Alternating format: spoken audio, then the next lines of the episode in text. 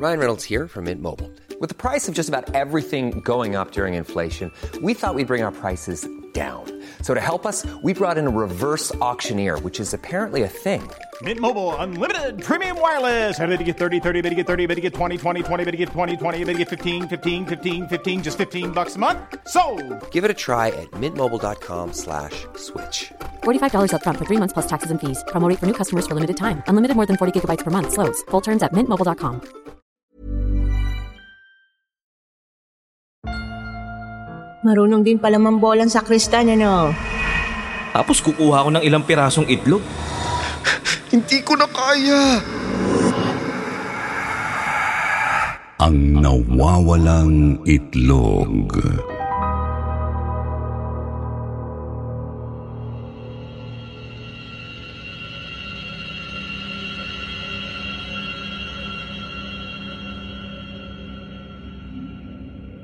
Sa mundong puspos ng kababalagan, hindi maiwasang mag-isip ng mga katatakutan. Hindi mo malaman kung bunga lang ng malikot sa isipan o sadyang itinadhanang mararanasan mo't matututunan. Magandang gabi sa inyong lahat.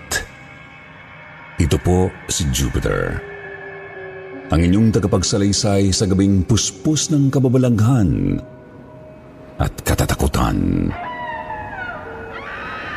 Hatid namin sa inyo ay kakaibang kwentong hango sa katotohanan.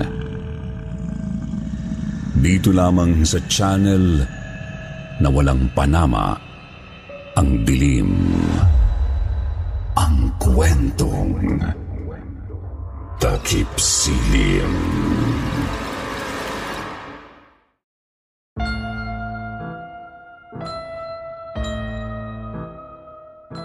Isang mapagpalang araw po sa ating lahat.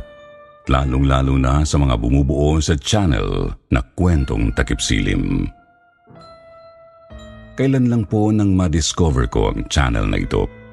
Pero simula noon ay nawili na akong makinig sa inyong kwento. Hanggang sa heto nang at naisipan ko na rin ibahagi ang sarili kong karanasan.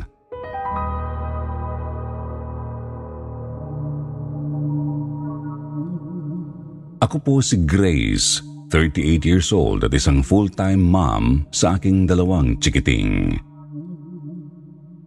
Meron po akong isang munting negosyo na hanggang ngayon ay napagkukunan ko pa rin ng extra. At ang kwentong ibabahagi ko po sa inyo ngayon ay may kinalaman sa negosyong ito nung ako ay nagsisimula pa lang. Taong 2005 nang mangyari ito. Nasa kalagitnaan po ako ng pag-aaral bilang isang fourth-year college student nang makaranas ako ng hindi magandang pagtrato mula sa asawa ng auntie ko na siyang nagpapaaral po sa akin noon. Hindi po kasi naniwala sa akin ang auntie nang magsumbong ako sa kanya na sinisilipan ako ng kanyang asawa.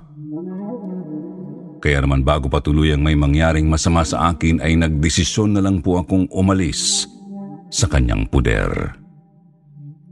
Mabuti na lang po at ng panahong yun ay meron na akong maliit na egg business na eksaktong kasisimula pa lang nang umalis ako sa puder ni auntie. Yun nga lang po, lahat ng perang na-loan ko sa lending ay nagamit ko kaya hindi ko alam noon kung saan ako kukuha ng pang-upa. Naghanap po ako ng matutuluyan noon kahit na wala akong kapera-pera hanggang sa mapadpad po ako sa isang barangay na hindi ko eksaktong papangalanan pero somewhere in Western Samar po ito.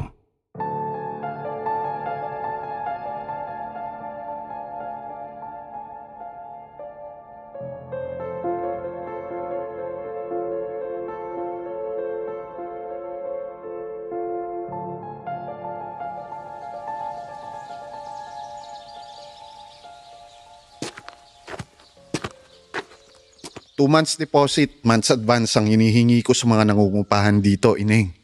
Kaya mo ba? N- Naku, Mang Danilo. 500 pesos lang po kasi pera ko rito ngayon. Ayos lang po bang ihabol ko na lang yung kulang? Nako, sa totoo lang, Ining. Maraming may gustong umupa rito. Tinitingnan ko na lang kung sino unang magbabayad ng deposito at advance at sa kanya ko ibibigay ang apartment. Ganun po ba? Eh, sige ho, di bali na lang ho, salamat. Pero kung gusto mo, meron pa akong isang apartment na pinauupahan. Nandun sa likod ng bahay ko. Medyo mas maliit nga lang yon at may pagkaluma na. Pero kung ayos sa'yo, yun ay okay na sa akin kahit ihabol mo na lang ang deposito. Kaya lang, babae lang ang pinapatira ko doon dahil medyo maselan ako pagdating sa bahay na yon. Gusto ko kasi maalagaan ng gusto ang apartment kong yun. Talaga ho? Naku, maraming salamat po Mang Danilo. Pwede ko po bang makita? Oo naman, halika't sumunod ka sa akin.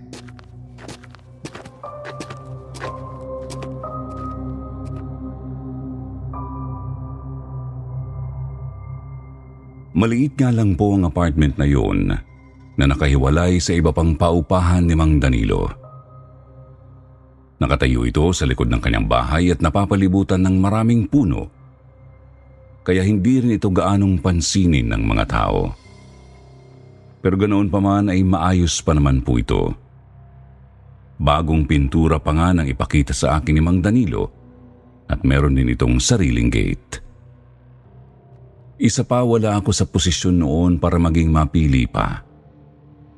Kaya kahit na medyo diskumpyado ako sa malalagkit na tingin sa akin ni Mang Danilo, ay kinuha ko na ang apartment. Si Mang Danilo po ay isang kilalang albularyo at manghihilot noon sa lugar nila.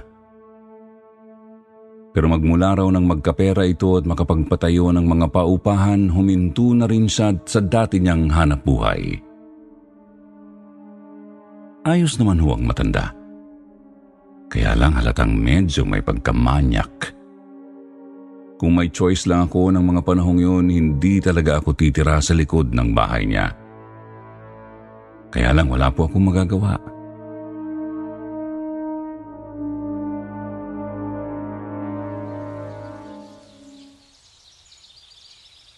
Nang araw din pong yun ay lumipat ako doon kasama ang alago kong pusa na si Mingming.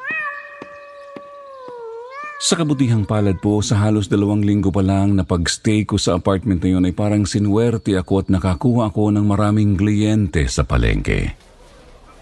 Pati na rin sa kalapit na mga sari-sari store sa lugar na yun.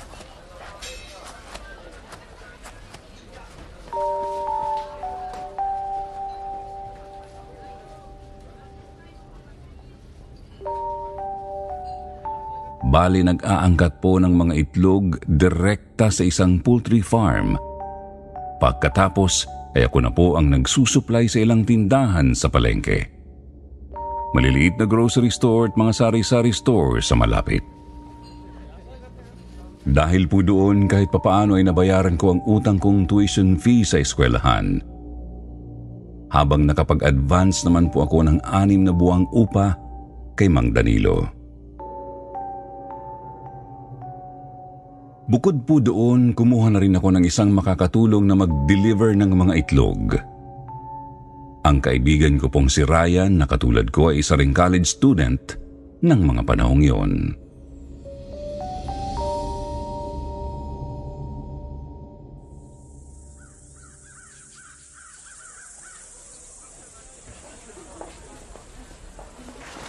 Grace, parang kulang na naman tong mga itlog na nasa tray.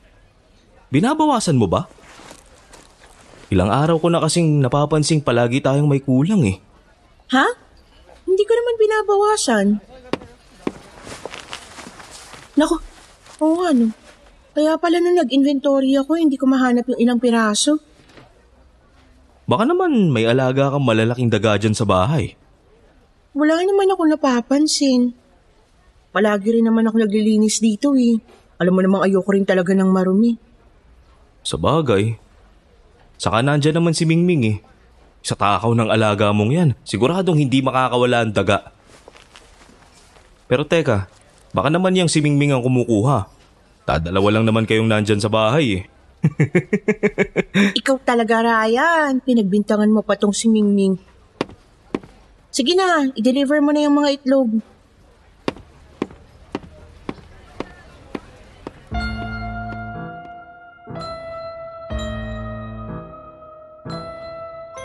Mabait si Ryan, Sir Jupiter.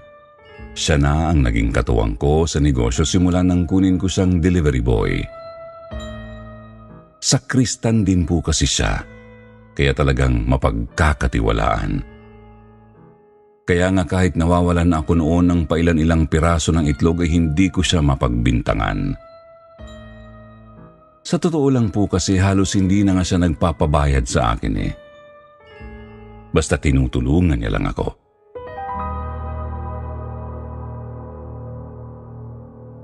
Noong una pa isa-isa lang ang nawawala sa paninda ko.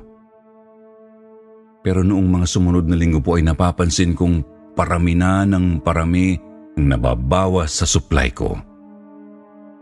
Hindi talaga namin alam kung saan yun napupunta at pareho kaming nagtataka ni Ryan.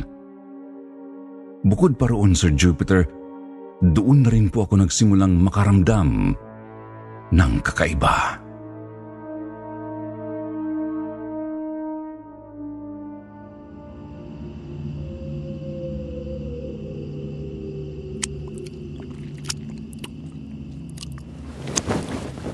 Hmm, ano ba? Tutulog pa ako. Mundilaan niyan pa ako. Nakakakiliti eh. Mingming naman eh. Sabi na huwag mo akong dilaan. Ang kulit mo naman.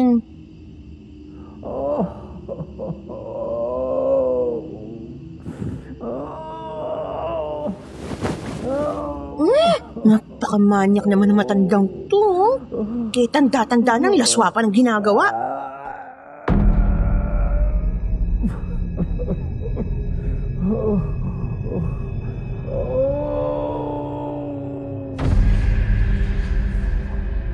Dahil sa inis ay napabalikwas ako ng bangon sa kalagitnaan ng hating gabing yun, Sir Jupiter. Talagang dinig na dinig ko ang mga ungol ni Mang Danilo na parang may malaswa itong ginagawa sa kanyang bahay. Naiinis din ako dahil iniistorbo ni Mingming ang tulog ko. Kaya naman hinanap ko ito. Pero ganoon na lang po ang pagtataka ko nang makita kong nasa kabilang sulok ng kwarto si Mingming at wala ito sa tabi ko. Tulog na tulog din ang pusa. Pero sino naman ang didila sa paa ko kung hindi siya lang, di ba? Wala naman kasi akong ibang kasama sa apartment na yun kundi ang alaga ko.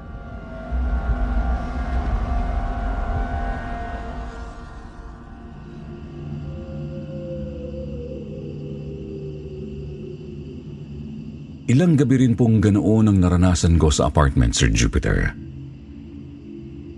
Pero sa tuwing mangyayari yun ay ipinagkikibit balikat ko na lang. Ayoko rin kasing mag-isip ng hindi maganda noon dahil ayokong takutin ang sarili ko. Nakapagbayad na ako ng anim na buwang renta kay Mang Danilo kaya hindi pwedeng noon pa ako aalis. Hanggang sa lumipas pa ang ilang araw at hindi na lang ako nakakapansin ng mga kakaibang pangyayari sa aking apartment.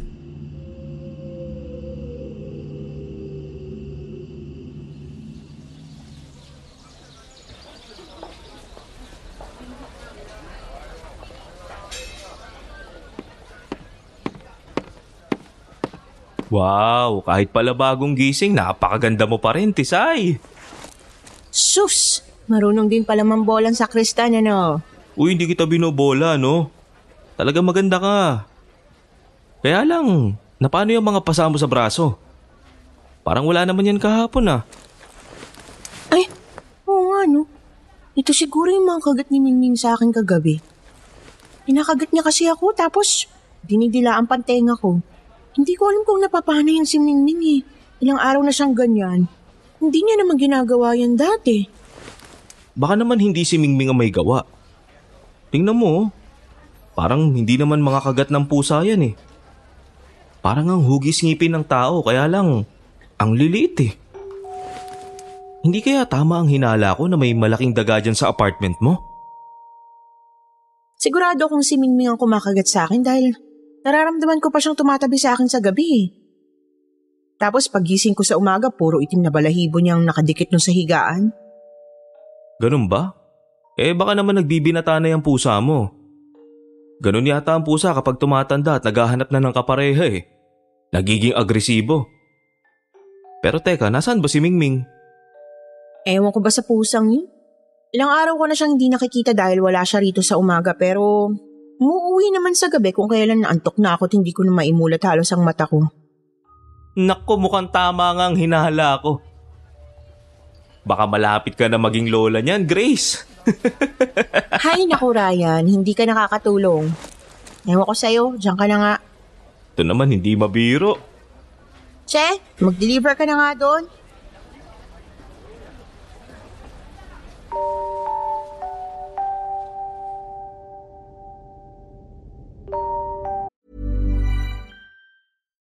Life is full of what ifs. Some awesome, like what if AI could fold your laundry? And some, well, less awesome, like what if you have unexpected medical costs? United Healthcare can help get you covered with Health Protector Guard fixed indemnity insurance plans. They supplement your primary plan to help you manage out of pocket costs. No deductibles, no enrollment periods, and especially no more what ifs. Visit uh1.com to find the Health Protector Guard plan for you. Ryan Reynolds here from Mint Mobile. With the price of just about everything going up during inflation, we thought we'd bring our prices down. So to help us, we brought in a reverse auctioneer, which is apparently a thing. Mint Mobile unlimited premium wireless. Ready to get 30, 30, bit to get 30, bit to get 20, 20, 20, bit to get 20, 20, bit to get 15, 15, 15, 15 just 15 bucks a month. So, Give it a try at mintmobile.com slash switch. $45 upfront for three months plus taxes and fees. Promo rate for new customers for limited time. Unlimited more than 40 gigabytes per month. Slows. Full terms at mintmobile.com.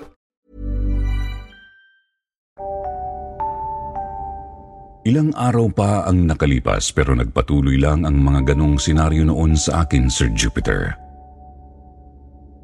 Bukod pa ron ay talagang naaapektuhan na ang negosyo ko dahil sa pagkawala ng mga piraso ng itlog na paninda ko.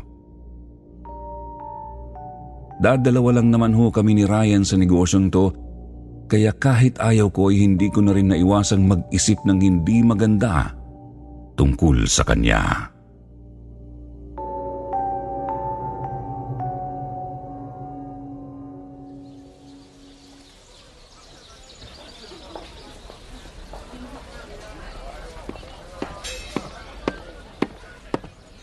Ryan, hindi mo ba talaga alam kung nasan yung mga nawawalang itlog?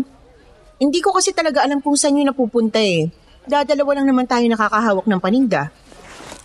Anong ibig mo sabihin, Grace? Ah, alam kong tinutulungan mo ako, Ryan. Pe- pero kung kailangan mo naman ng mga itlog, hindi naman kita pagbabawalang kumuha. Basta't magsabi ka lang para hindi na ako naghahanap pa. Sandali, pinagbibintangan mo ba ako, Grace?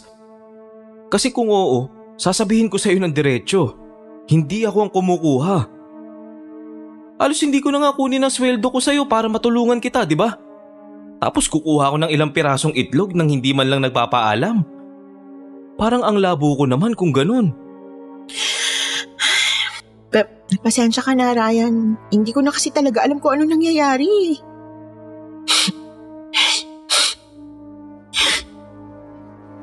Oh, wag ka na umiyak. Medyo na-hurt lang ako sa sinabi mo pero hindi naman ako galit. Sira, hindi ako umiiyak. May naamoy lang akong mabaho. Hindi mo ba naaamoy yun? Ha? Oo nga no. Ang baho. Amoy bulok. Parang doon ang gagaling, Ryan. Doon oh, sa ilalim ng mga tray sa labas ng pintuan ng kusina. I-check ko nga, baka may mga bugok na itlog dyan.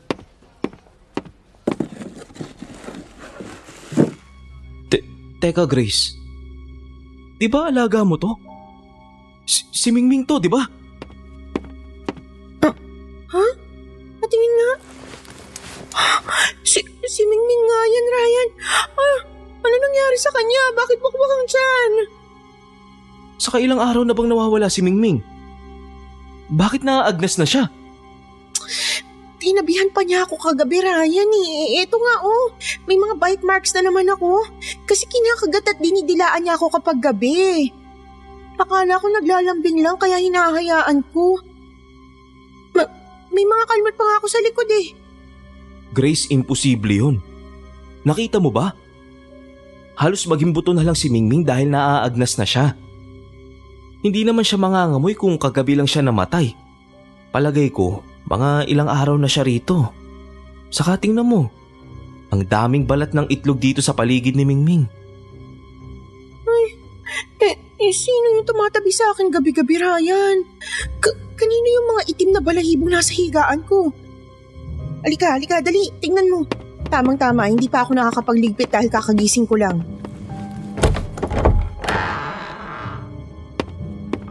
Hindi naman balahibo ni Mingming yan, Grace. Masyado yung mahaba. Hindi rin naman ganyan ang kulay ng buhok mo. Eh, kanino yan? Sigurado ka bang ikaw lang mag-isa rito, Grace? Ano ibig mo sabihin, Ryan? Hindi kita gustong takutin, Grace. Pero iba talaga ang kutob ko sa mga nangyayari sa'yo rito. Di ba alam mo naman nagsakristan ako? May ganitong kaso na rin kasing inilipat noon kay Father Efren.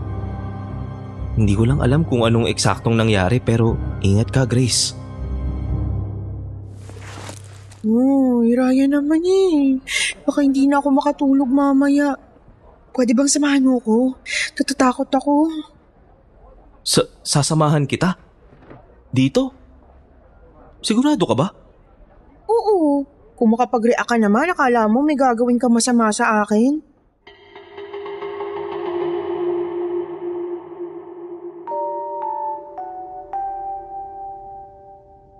Nang gabing yun, Sir Jupiter, ay talagang hindi ko na pinauwi si Ryan dahil ayokong maiwang mag-isa sa apartment pagkatapos ng kakaibang nangyari sa alaga kong pusa.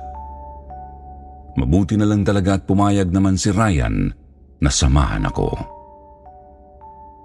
Doon siya natulog sa sahig habang ako naman ay nasa papag. Pero pareho kaming nasa kwarto dahil talagang natatakot na akong matulog noon ng mag-isa. Akala ko kasi ay titigil na ang mga kakaibang nararamdaman ko tuwing hating gabi kapag may kasama na ako. Pero nagkamali ako, Sir Jupiter. Hindi ito huminto. Bagkus ng gabing yun ay nakumpirma namin ni Ryan na hindi nga basta simpleng kababalagan lang ang nangyayari sa akin.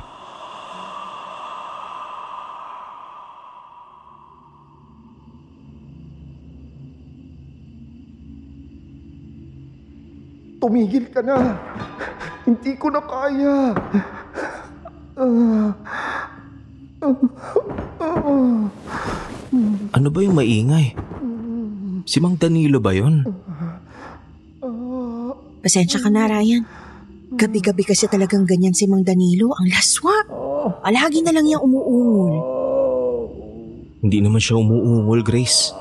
Parang dumadaing si Mang Danilo. Parang nahihirapan. Ay, oo nga, ano? Aray! Te- teka, ano ba yun? Ang hapdi! Ha? Nangalin? Patingin nga.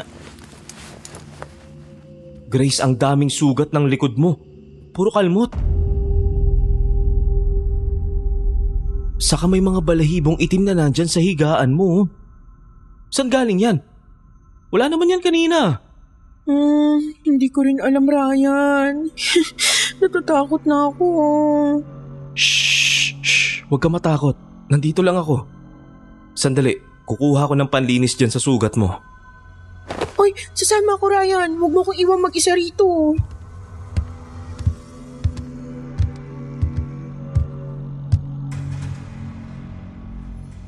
Sa sobrang takot ko ay talagang hindi na ako bumitiw noon sa braso ni Ryan habang papunta kami sa salas kung nasaan ang first aid kit ko. Pero bago kami makarating sa salas ay napansin ko muna yung mga paninda kong itlog na nakasalansan sa isang maliit na sulok ng bahay. May nahagip kasi ang paningin ko, Sir Jupiter. Meron kasing kulay itim na bagay na nasa ibabaw ng mga itlog na dahil puti ang kulay ay kitang-kita ko. Tinitigan kong maigi kung ano ba ang itim na bagay na yon na tila gumagalaw sa ibabaw ng mga paninda ko. Pero ganun na lang ang kilabot na naramdaman ko nang ma-realize kong hugis tao ito. Para itong isang maliit na figurin na gumagalaw. Kulay itim ang balat nito at nababalutan ito ng itim na balahibo. Para itong isang anino kung hindi ko lang nakitang kulay pula ang mga mata nitong bigla na lang lumingon sa akin. Tumutulo pa mula sa bibig nito ang laman ng itlog na kinain niya. Ah! Ra- Ryan! Mm, May, may halimaw sa ibabaw ng itlog! Hindi halimaw yan, Grace. Duwending itim yan.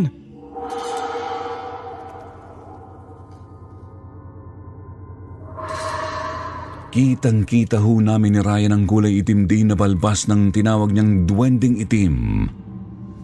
Malaki po ang ilong nito at wala itong suot na saplot kundi ang makapal na balahibong bumabalot sa buo niyang katawan.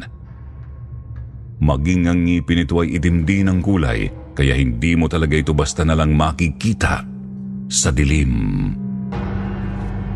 Bigla na lang po itong naglaho, Sir Jupiter.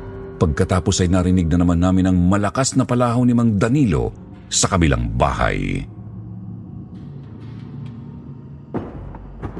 Ah, tigilan mo na ako.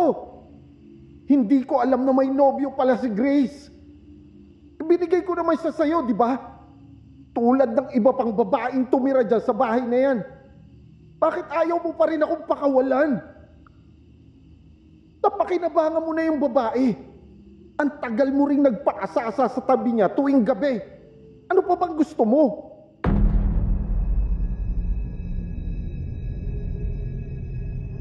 Hindi po ako makapaniwala sa narinig ko noon, Sir Jupiter. Doon ko nalaman na alaga ni Mang Danilo ang duwending itim at ang mga babaeng pinatutuloy niya rito sa apartment ay ipinapain niya sa duwende kapalit ng pera at karunungang itim na ginagamit niya noon sa panggagamot. Dahil po doon na hindi na kami nagpatumpik-tumpik pa ni Ryan, mabuti na lang po talaga at dala niya ang motorsiklo niya kaya mabilis kaming nakatakas doon papunta sa simbahan at humingi ng tulong.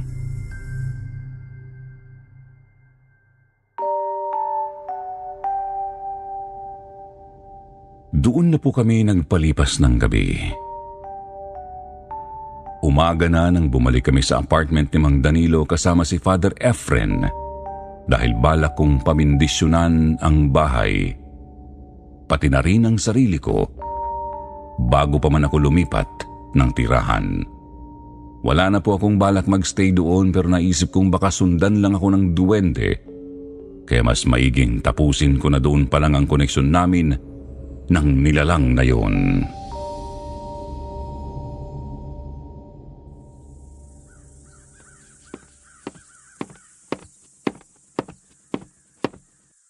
Sino ang nagbigay ng pahintulot sa inyo na bendisyonan at dasalan ang bahay ko? Umalis kang pari ka. Wala kang karapatang tumuntong dito. Danilo, wala kaming ibang balak dito kundi ang bendisyonan lang ang bahay. Hindi naman masama yon, di ba? Isa pa, hindi natin alam. Baka ito na rin ang sagot para kahit ikaw ay makawala na rin sa kalungkutang matagal mo nang tinitiis. Halika, sumama ka sa amin at magdasal tayo.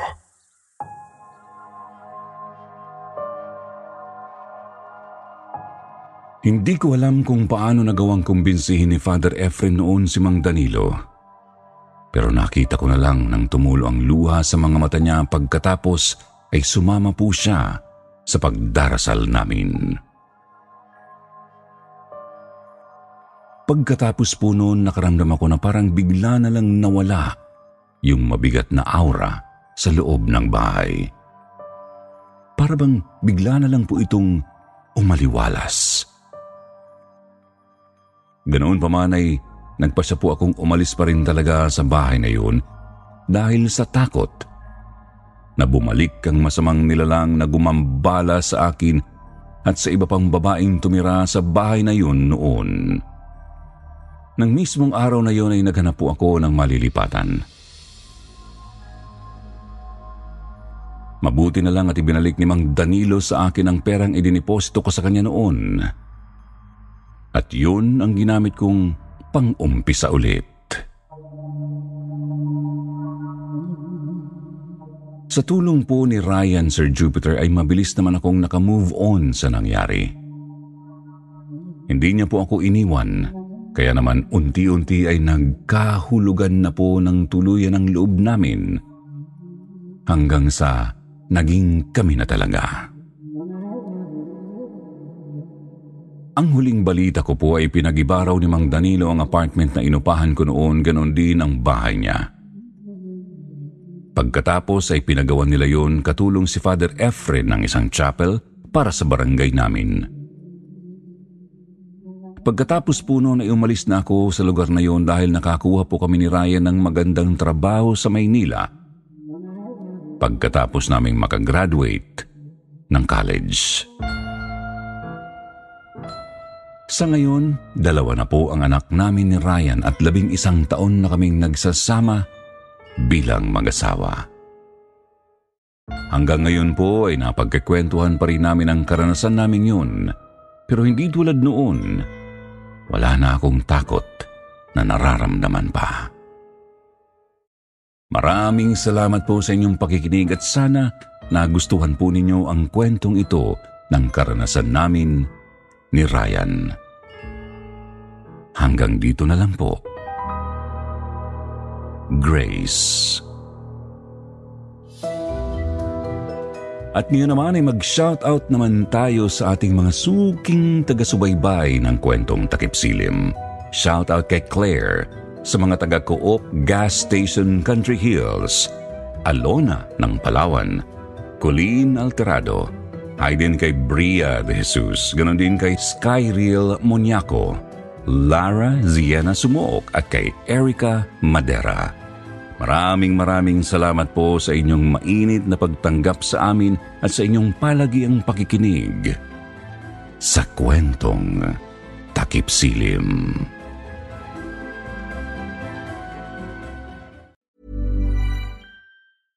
Imagine the softest sheets you've ever felt. Now imagine them getting even softer over time. That's what you'll feel with Bowl and Branch's organic cotton sheets. In a recent customer survey, 96% replied that Bowl and Branch sheets get softer with every wash. Start getting your best night's sleep in these sheets that get softer and softer for years to come. Try their sheets with a 30-night guarantee. Plus, get 15% off your first order at bowlandbranch.com. Code BUTTERY. Exclusions apply. See site for details.